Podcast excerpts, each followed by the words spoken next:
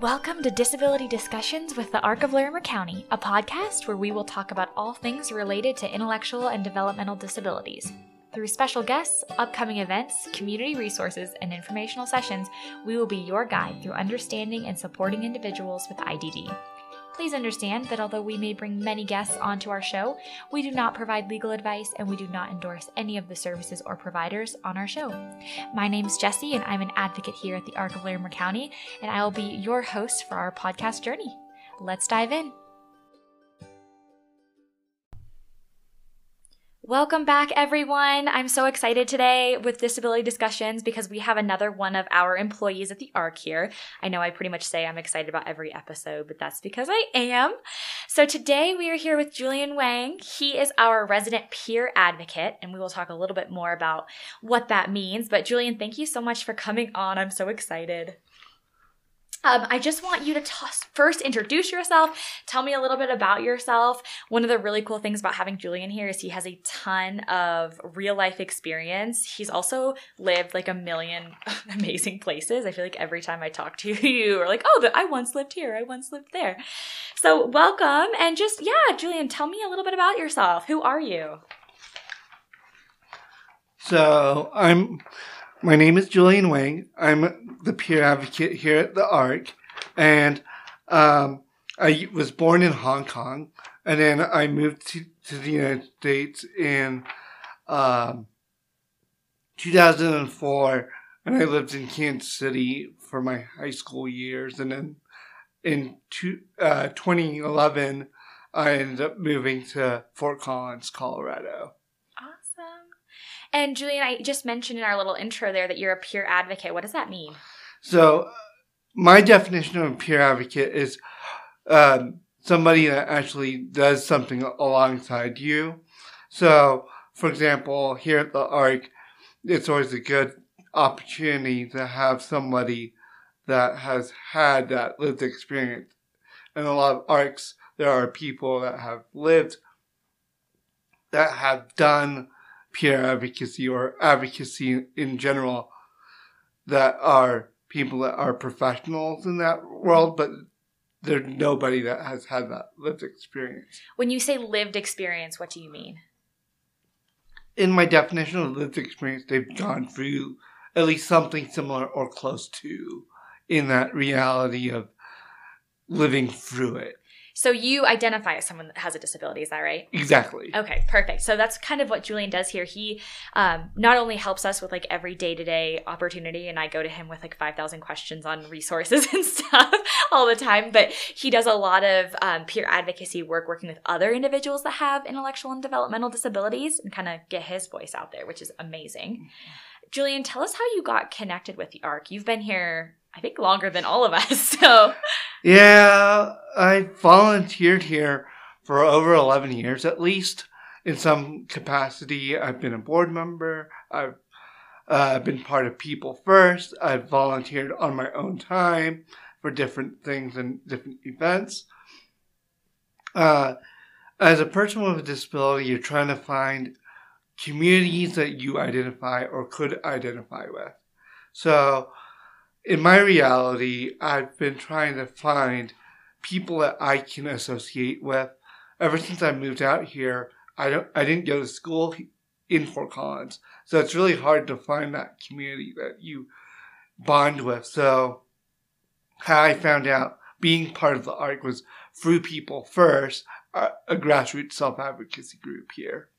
Awesome. And can you tell us a little bit more about People First? Because I know that's one of the organizations that the ARC right now here in Larimer County sponsors and we do a lot of work mm-hmm. with. So, what exactly is People First? So, People First is a grassroots self advocacy organization that promotes the rights for people with disabilities and enhances their daily life. That's sort of a synopsis of what our mission is. And uh, it's by a board of people with disabilities that make decisions and they choose what they want to do and what they want to impact on. Awesome. So we have meetings twice a month, uh, twice a month that we talk through different issues, and we're like, okay, what do we want to talk about? It could be transportation, it could be housing, it could be something that's very important to a person uh, well-being, or it could be an issue that the ARC or other groups come with and say, "Hey, we need somebody with a dis- disability that has lived experience." Okay, here's a group that we can provide that lived experience. Yeah, that's awesome. And I love what you had said a little bit earlier about having someone that has the lived experience can be a little bit different than just like an employee at the organization that hasn't been through it. And I just really want to highlight that because, you know, we as advocates can do so much and we love to help, but sometimes having someone like yourself that can really point out like some of those gaps and some of the, that need is amazing. So you do you meet with clients? As right now, I do not meet uh, like, I don't have a caseload right now, Okay. but I would like to build a caseload. Awesome. So people can come and kind of meet with you and chat with you about self advocacy, right? Yes, and then also, uh, there's so many different ways to meet with me. So I do this thing called the connection call here at the ARC, and that's a group of self advocates that just want to chat and hang out, and it's a more informal conversation. But there are times where there are a formal presenter or somebody that comes to me, and also I do one on one consultations with p- people that want to talk about their disability or those issues, and they just want somebody to talk through it and say, "Hey, what are the ideas or what are the issues or things like that?" Yeah. Or I've had organizations reach out to me to ask for input on something.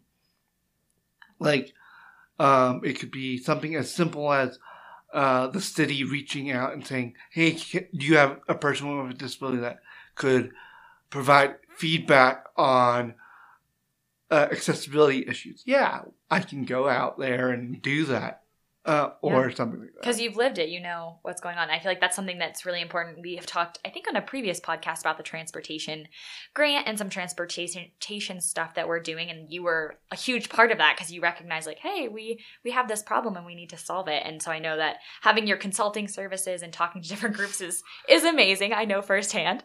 So the focus of our podcast today is on self advocacy, and we've already Yeah. used that a couple times uh, today. But can you talk to me a little bit about what is self advocacy and who should be concerned with self advocacy? So, self advocacy can go into many different vantage points, and depending on the person, I say self advocacy is for everybody, regardless of age or gender or identification of who you are. You can self advocate on an issue that you ha- you see in your community, but there can also be uh, a group of self advocates that want to advocate as a collective. So it's either an individual issue or it could be a group issue, depending on what it is. So here at the ARC, a lot of our clients are needing that help with that individual self advocacy, but there's also group situations like policy issues or things like that that, that are a greater collective can rally around. Awesome. And I know that you, this is something that you're really passionate about. Um, where have you kind of done work to promote self advocacy? I know you've been involved in a lot. Can you mention a few different things? So I've done so many different things, and it really depends on those opportunities. So uh, I, I would like to feedback to a original thought of what self advocacy is for me, and that is when I came to uh, Colorado, I was looking for stuff to do and different things like that, and I, I had experience being a global messenger for Special Olympics. And I did not know that was self advocacy by sharing my story, but I did not know that that was considered self advocacy Yeah. until I came to the ARC and people first and realized that is self advocacy. I'm like, oh, I love public speaking. I love doing different things and different opportunities. But when you don't know that word and you're already doing it, that's different to that. So that's why I, I want to, I wanted to bring us back to that. And then also, my biggest passion is employment, transportation, technology, and then uh, youth. Um, the reason why I say that is how often do you find somebody that's not like you or someone that is like you in that same age range or uh, in a community that you see and then you realize, hey, by the way, I need this Yeah. or something like that. And a lot of our current self advocates that we have are people that have gone through this issue of they've already fought for something Right. like closing down institutions or things like that, or other bigger issues that we've had, like 504 or something other other realities. And this is going to show my age, but sort of being funny here, uh, being that I am part of that generation of people that got that clean break between the ADA and then all the other issues that we've had. So I'm in that generation that people have done done the work before us, and we are still resolving those issues after us. But we have so much more than what they had. Absolutely. So I'm in this awkward reality of what self advocacy is because there are people that ask, What is that? And then they think like the school systems and other areas within life have that experience, but they're not really teaching it or they have taught it to an extent and it's very minimal. Right. No, and I think that you bring up a really good point because I feel like when we talk about advocacy in general, you use that word, it seems kind of like like a big thing, right? It seems self advocacy too, like oh, I'm you know petitioning with my government officials to help get new legislation passed, which you've done, which is amazing, Yes. right? But that's that's one portion, right? We want to up the minimum wage or end institutions, but self advocacy, at least what I see here, can be pretty much any opportunity for someone to speak up for themselves, whether that is yeah just like expressing a concern with their host home provider or we so i do a lot of work obviously in schools with younger kids and we really really stress putting in self-advocacy goals of some sort and that Mhm. might just be helping your kiddo raise their hand and ask for a fidget if they need one right? Just Mhm. like any time to speak up for themselves. So i think that just is a really big point on how there's a lot of it's a broad term self-advocacy but it's so important. And, and it's very complex in in that reality because we forget what is good self advocacy is speaking up and asking. And, and a lot of self advocacy is relevant around decision making what's good decision making okay. So let me say i here at the arc need help with something. For some people it might not be a very big issue but really it is a huge issue for that individual that needs that help. So let's say assistive technology. Okay asking for a computer might be somebody's like yeah that's a luxury but for somebody else it is their daily life requirements just so they can function right so, so I think we have to test every option of what self advocacy is and understand that we are not best experts in that until you realize, oh yeah, they really do need need it. And a lot of it is looking around within our community of what are those issues are eh, through individuals or whatever it is or group settings until you identify somebody and say, hey, they need help and a lot of help. yeah A lot of people have put up walls or barriers within themselves or other barriers externally that cause that issue and it keeps magnifying itself over and over again. Yeah, absolutely. It kind of just builds and builds. When, and this, I'm kind of putting you on the spot here, Julian, but when was the last time that you feel like you practiced self advocacy yourself? So I would say self advocacy for me was when I advocated for more hours here at the ARC because I was working from 12 hours, now I'm doing 24 hours. That was huge self advocacy because this is a- field that I want to be in. And it's so hard to get your foot in the door you just have to walk your way through being on board, showing yourself, volunteering, having that experience in that reality. Yeah. And I think the biggest thing is until you know what you want and see, people have to believe in it.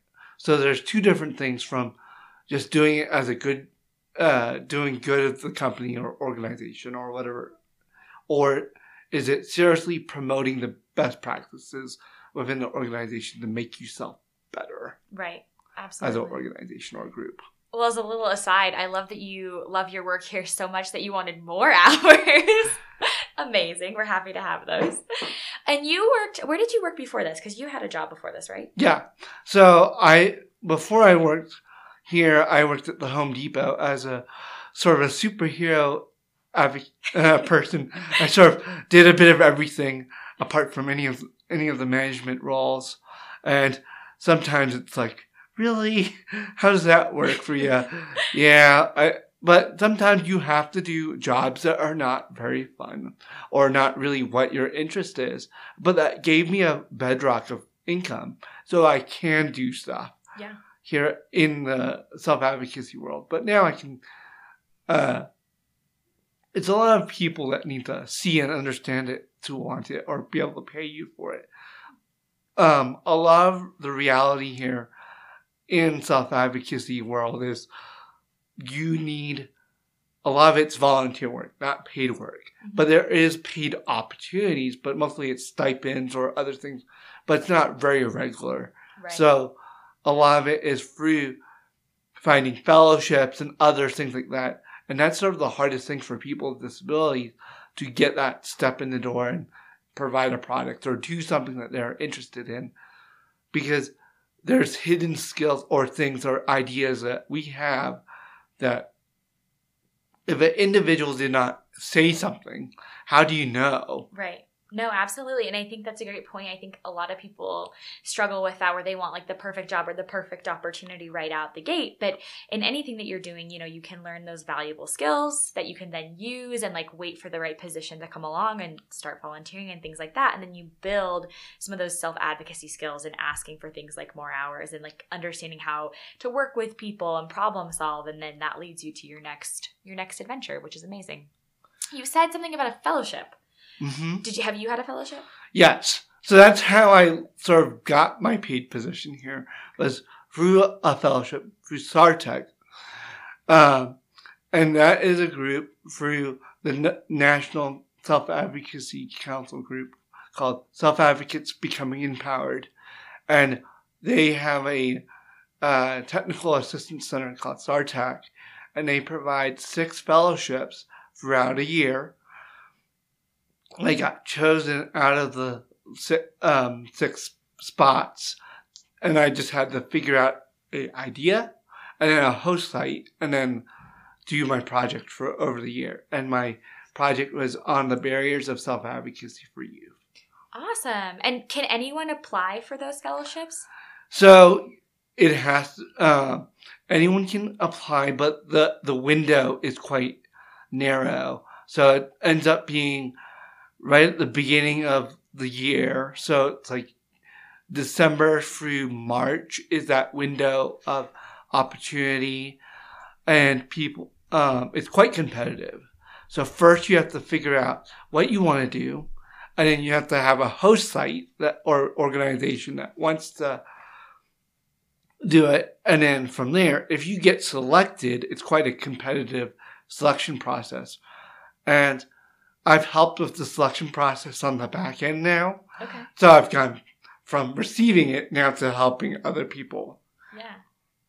That's awesome. So you're still involved then. Yes. That's amazing. And I think that a lot of people just don't know that things like that are out there and there's there's so many great resources and we'll touch a little bit more about that later but i'm so glad that you could come on and talk about it like you said as someone with lived experience that has actually done the fellowship and look where it brought you so that's amazing And that's the goal for those kind of fellowships or things like that to give somebody a trial run of what they want to do. yeah that's amazing So if they like it, that that gives that organization a reason to either to hire them or do other things. So I did my fellowship, and then I did a, a paid work experience through DVR to Gap until I could get properly on here, and it gave more that uh,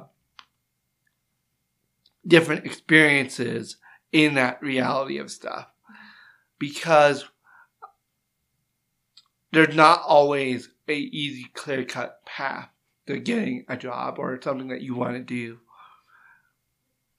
And I feel like we forget that DVR and other groups that provide employment services, a lot of the time, the easiest jobs are those very entry level positions.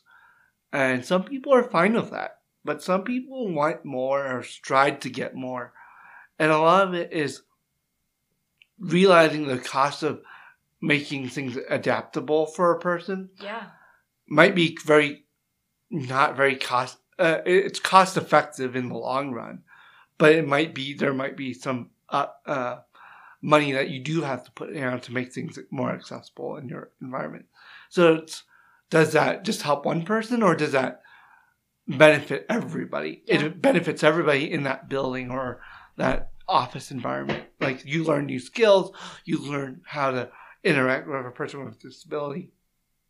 Not just providing a support, but how do you adjust things to tailor that to that person. Absolutely. That's great. So, I want to jump back a little bit to kind of your story and growing up.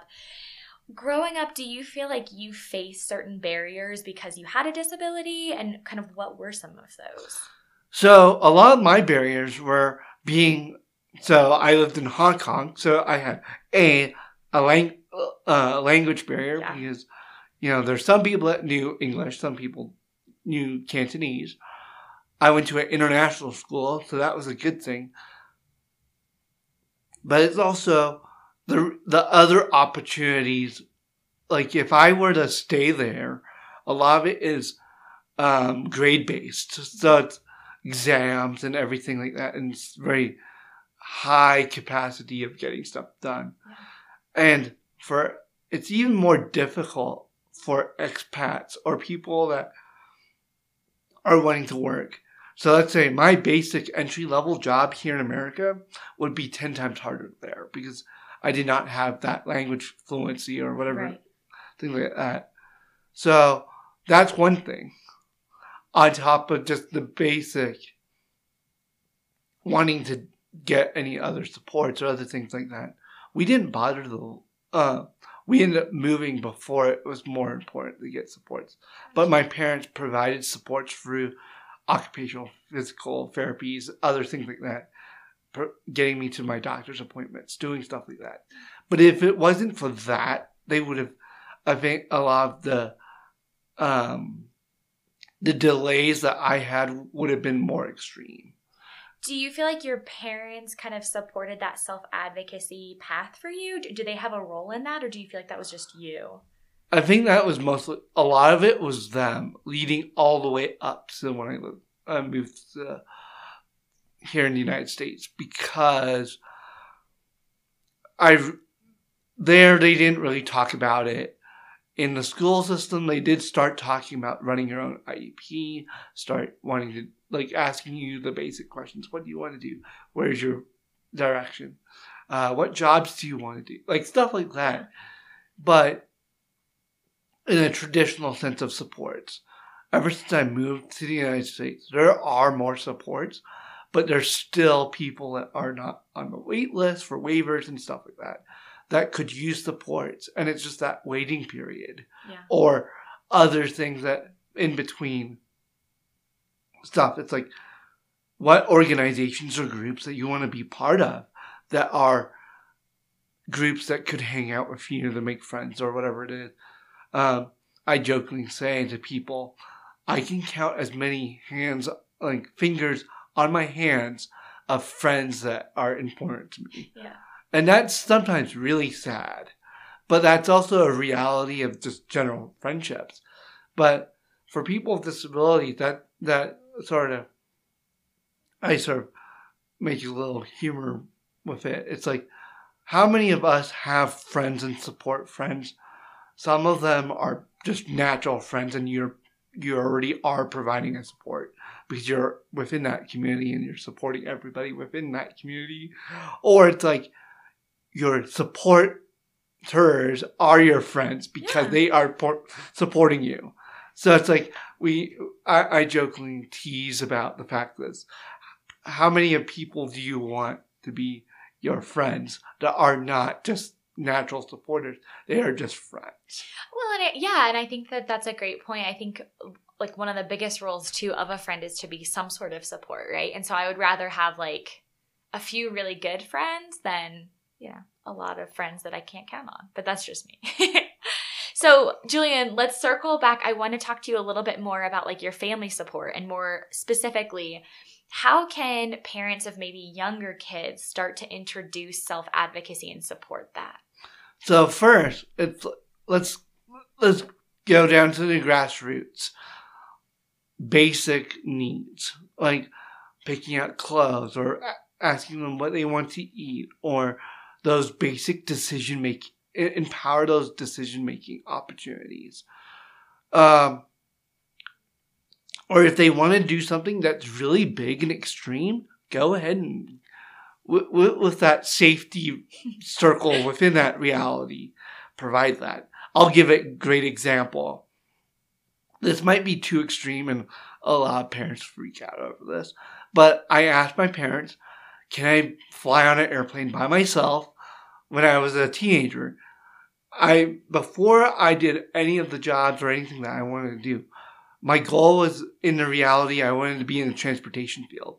Hey, I had to have some experience doing it by myself. I couldn't have a, a parent beside me. Yeah. Every time. So it's just like in that reality or advocating to be, a if I wanted to learn how to drive, same thing, getting my driver's license. Those, but those are very big and extreme, but basic things like allowing that individual say, hey, I want to pick out a shirt or something. You may not agree with what they are talking about, but that is what you're needing to do, right? Yeah. Let them have that freedom to like make their choices. And I think even with I love what you said about some of those like even bigger opportunities and like let them do that. And I think that's amazing because you wouldn't be here today if your parents didn't let you practice that self advocacy. And I think that even if it's like if your kiddo wants to do something or as they get older, something that seems big or scary, not saying no right away, but like listening and just breaking that down into different parts. So maybe if you wanted to ride on an airplane by yourself and you didn't yet have any of the skills that you need for that, then that becomes a conversation, right? Of like, okay, how can we prepare you to do that and break mm-hmm. that into steps. So it could be like there there's so many programs or things that allow underminers to do things. But the thing is you have to do that research and do that stuff. Some places aren't as good, and that's fine. But through that experience, you learn that is that going to be a traumatic issue or is it not? You know. Yeah. And I feel like here in America, we do things really good, but there are other parts of the world that we don't. Yeah. We fall behind, and it's like, well, I wish I could do. They do so a, a program or something completely different to how we're supposed to do stuff. Right.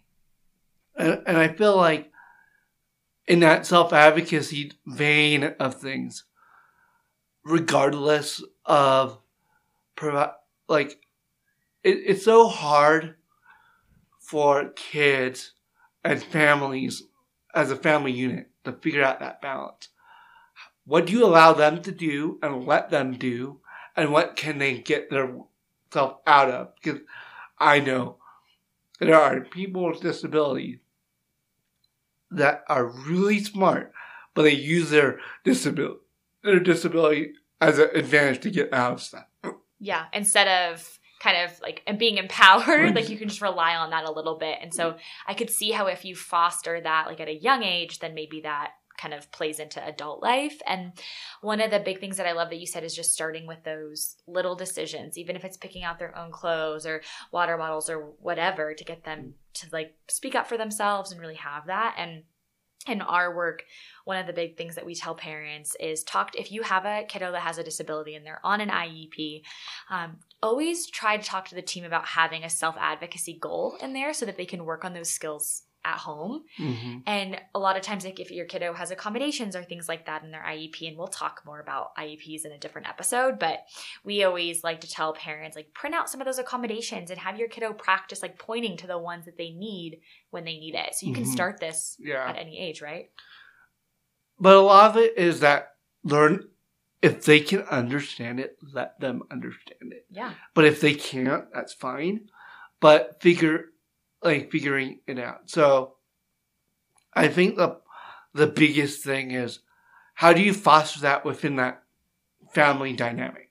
So mom and dad, you're empowering them, but how do you empower your other siblings? If you're gonna give them the same opportunities, then you should provide that same opportunity, but still adapt it to that child's need with with a person with- with a disability. Yeah. So I think that's that's something that I think a lot of parents are very fearful of talking about that diagnosis or talking about those things or having those tougher conversations Absolutely. and saying, as family dynamic, we might not be able to do everything that you want to do until you get older or something like that. Yeah. I wish we could provide that opportunity, but we just can't, you know, because we have to adapt and either find other opportunities or cool ways for that individual or somebody else to say, hey, by the way, uh, giving those breaks or that respite opportunity or letting them do their thing with somebody else or something like that. There, uh, like that health opportunity of what people with disabilities, they they need their uh, everybody within that family dynamic need their own time, but there is also a time that you come as a collective Yeah. and, and rally around somebody. Absolutely. And then I think just building on those skills, you know, as you get older, people are going to need to advocate for their needs in host homes or maybe it's with healthcare or you know if as you get older in school transition plan and letting people know like what your kiddo and have them speak up at their IEP meetings and just what they want to do and like those decisions and interests they have. So I think that's really awesome valuable information. Julian, do you have anything else you want to add maybe to the adult side of self advocacy and things to work on in that? A other thing in the adult world as families and family units. That this is something that I'm still trying to figure out. But I think the biggest thing as a family dynamic, how do you go from that youth transition of going through schools to when when you're being on that that person with a disability is on an IEP and mom and dad are going to get sick or whatever it is or have a medical condition or something like that. What are those next steps? And are you going to walk aside that family or do they just fade out? And sometimes it's sometimes a good thing that mo- uh, family doesn't need to be around. But at some point, there's going to be having that tough conversation of who is going to take care of X, you know, when I am gone. Are you the, the best suited person to have that conversation? Or you may have had a sibling experience that was not great. And there, there's a conversation that I always think about is, do you think, uh, I'll just use a, a, a generic name. Uh, let's say Jimmy has a person with a disability, but Bob is his brother. Do you think Bob has the, the skills to, to be able and the time to provide that opportunity of supports and natural supports for that person? Okay, if they can, you need to rope them in as soon and as early as you can. But sometimes that's the hardest thing to do when they want to do their own thing. Yeah. And then sometimes, but does Jimmy and Bob get along together? You know, Yeah. like A lot of dynamics there. yeah, yes. And I think that's the biggest thing that we miss out on is as soon as you graduate or leave the home and everything like that, you think that no one's going to deal with that issue or thing or whatever it is.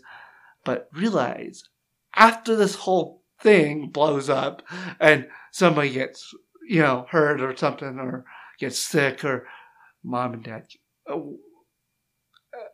a family dynamic breaks down and, and then you're like, oh, we need to take care of Jimmy. And if they have support, natural supports, that's better.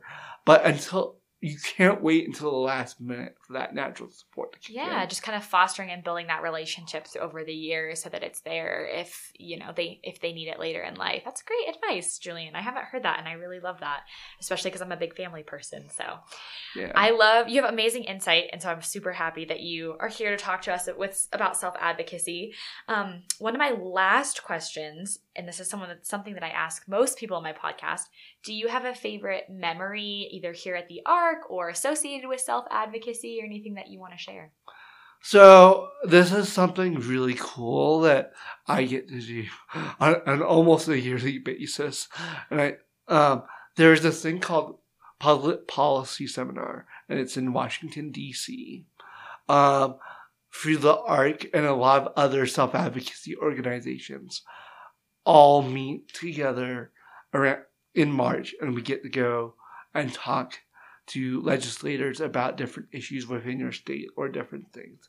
And it also gives a, a good way for everybody to sit down and talk about it could be voting, it could be education, it could be federal funds, it could be a variety of different issues. And we get the latest information. You have people share their story or they learn how to advocate for that big issue policy Yeah. thing or you hear updates and it was fun um, last year i got asked by arc national to help with uh, public policy and they're like uh, can you help at the rally next year That's so cool, Julian. and, and I was like, that's so cool. Like, but that's when you show up to conferences or regular conferences and you're like, people get to know you and give you opportunities to do something. Yeah. But in that reality, I don't take that for granted. But sometimes you, until you have somebody that has a lived experience that wants to go and learn it, uh, it is great to learn those opportunities. And I think the biggest thing is you don't have to do an organized event to go and do it because your legislators and government people always do want to talk to you. Yeah. It, it just, you may not agree with them. but it's always good to get your voice out there and just address it and Yeah. share your thoughts and like you said that lived experience so what a cool opportunity and i would encourage everyone to do that um, so Julian, I know that you are scheduling clients for like one on ones. So, if anyone is interested in scheduling or learning more about um, advocacy, or I guess peer advocacy and um, self advocacy in particular, they can reach out to the ARC, go to our website. Julian's contact information is on there. So, you're Mhm. welcome. That could be families who want to know how to support their kiddos or adults that need help with self advocacy. Um, you're, you're open, right? Mm-hmm. Very game. Awesome. So feel free to reach out. Um, thank you so much for being on our podcast. This was amazing.